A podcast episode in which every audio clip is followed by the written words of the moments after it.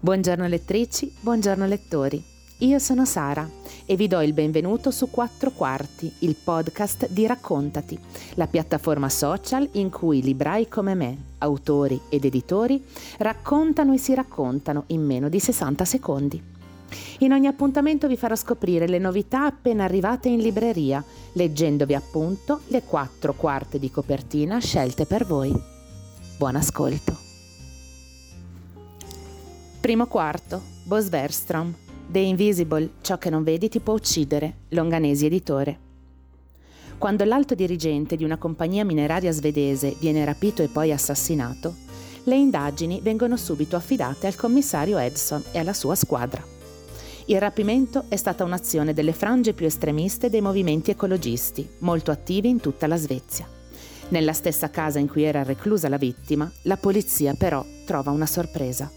Chiusa in un armadio, viva, c'è una giovane donna non vedente di nome Edith Eckholm. Sembra terrorizzata ed è ricoperta di sangue. In quanto unica testimone, Edith diventa subito il soggetto intorno al quale ruota l'intera indagine. Ma quando la fragile Edith scappa improvvisamente dall'alloggio protetto predisposto per lei dalla polizia, una versione molto diversa dei fatti a poco a poco viene a galla. Dunque, chi è veramente Edith? Cos'è accaduto davvero nella casa dove è stata ritrovata? E infine, chi ha ideato il rapimento? Secondo quarto.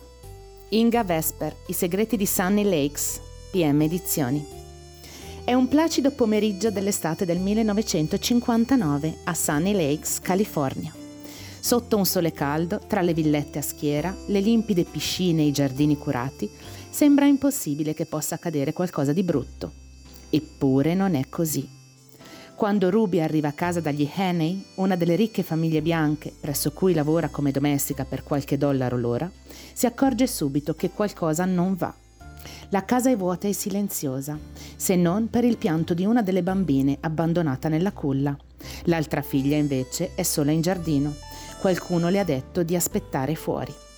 Aprendo la porta della cucina, Ruby si sente svenire. Una grossa macchia di sangue occupa il pavimento della stanza, altrimenti immacolata. È della padrona di casa, Joyce Haney. Non c'è traccia. Ruby viene arrestata e portata in cella. D'altronde una domestica nera non può che essere la prima sospettata. Ma persino la polizia deve ammettere che presto la ragazza non c'entra nulla. O forse sì? Forse quella donna spaventata sa meglio di chiunque altro cosa succede davvero dietro le tende delle perfette famiglie di Sunny Lakes. Ed è per questo che il detective Blank chiederà proprio il suo aiuto per risolvere il caso. Ma in una società fatta di apparenze e pregiudizi, a volte la scelta migliore è restare invisibili e tenere per sé i propri segreti.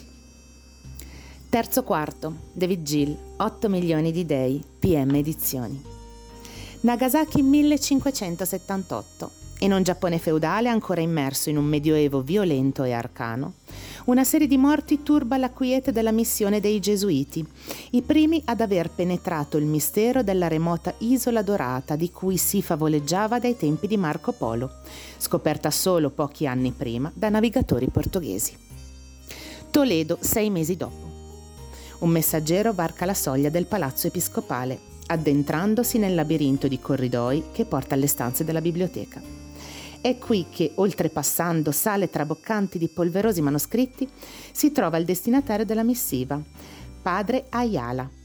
Lo studioso famoso di linguistica e traduttore era stato tra i primi gesuiti ad approdare in Giappone, diventando l'unico conoscitore occidentale della sua cultura e della sua impenetrabile lingua. E adesso a giudicare dalla missiva che ha appena ricevuto, sembra giunto il momento di tornarvi. Tre confratelli della missione giapponese sono stati trovati morti, uccisi brutalmente, due a Osaka e uno a Tanabe. E nonostante la distanza tra le due città, è chiaro che si tratta della stessa mano assassina. Affrontando un lungo viaggio, padre Ayala ritorna così nell'isola dove era stato tanti anni prima, deciso di indagare. A Nagasaki troverà ad attenderlo Kudo Kenjiro, un giovane contadino figlio di samurai. Samurai lui stesso, scelto per l'ingrato compito di scortare lo straniero nei feudi più remoti del regno, dove entrambi dovranno affrontare paura e diffidenza, ma anche forze misteriose che sembrano cospirare contro di loro. Quarto quarto. Nina de Gremont, il caso Agatha Christie, Neri Pozzo Editore. Un giorno di dicembre del 1926, dopo aver comunicato alla moglie Agatha la sua intenzione di divorziare per sposare la sua amante, il colonnello Archibald Christie parte per un weekend presso amici. Quella sera stessa, dalla dimora di campagna, ribattezzata Styles dal primo caso di Hercule Poirot, la scrittrice svanisce nel nulla. La sua Morris Cowley viene ritrovata alle prime luci del mattino sul bordo di un dirupo. Sul sedile posteriore la pelliccia, una valigia piena di abiti e la patente.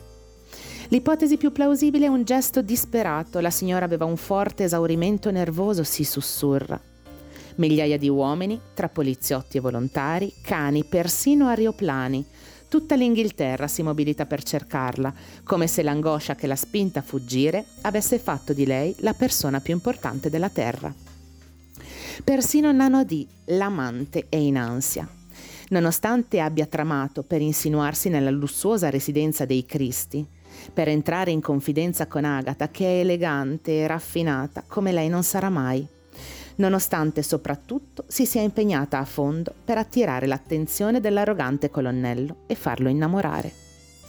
Ora però è lui che è caduto nella rete, con il suo obiettivo che può dirsi a portata di mano. Nan ha un altro disegno in mente. Agatha ha qualcos'altro che le vuole oltre a suo marito perché ciò che le è accaduto tanti anni prima in Irlanda, le ombre scure, i gravi segreti, i colpi bassi del fato che popolano il suo passato, non possono trovare riparazione se non in qualcosa di più efferato e definitivo.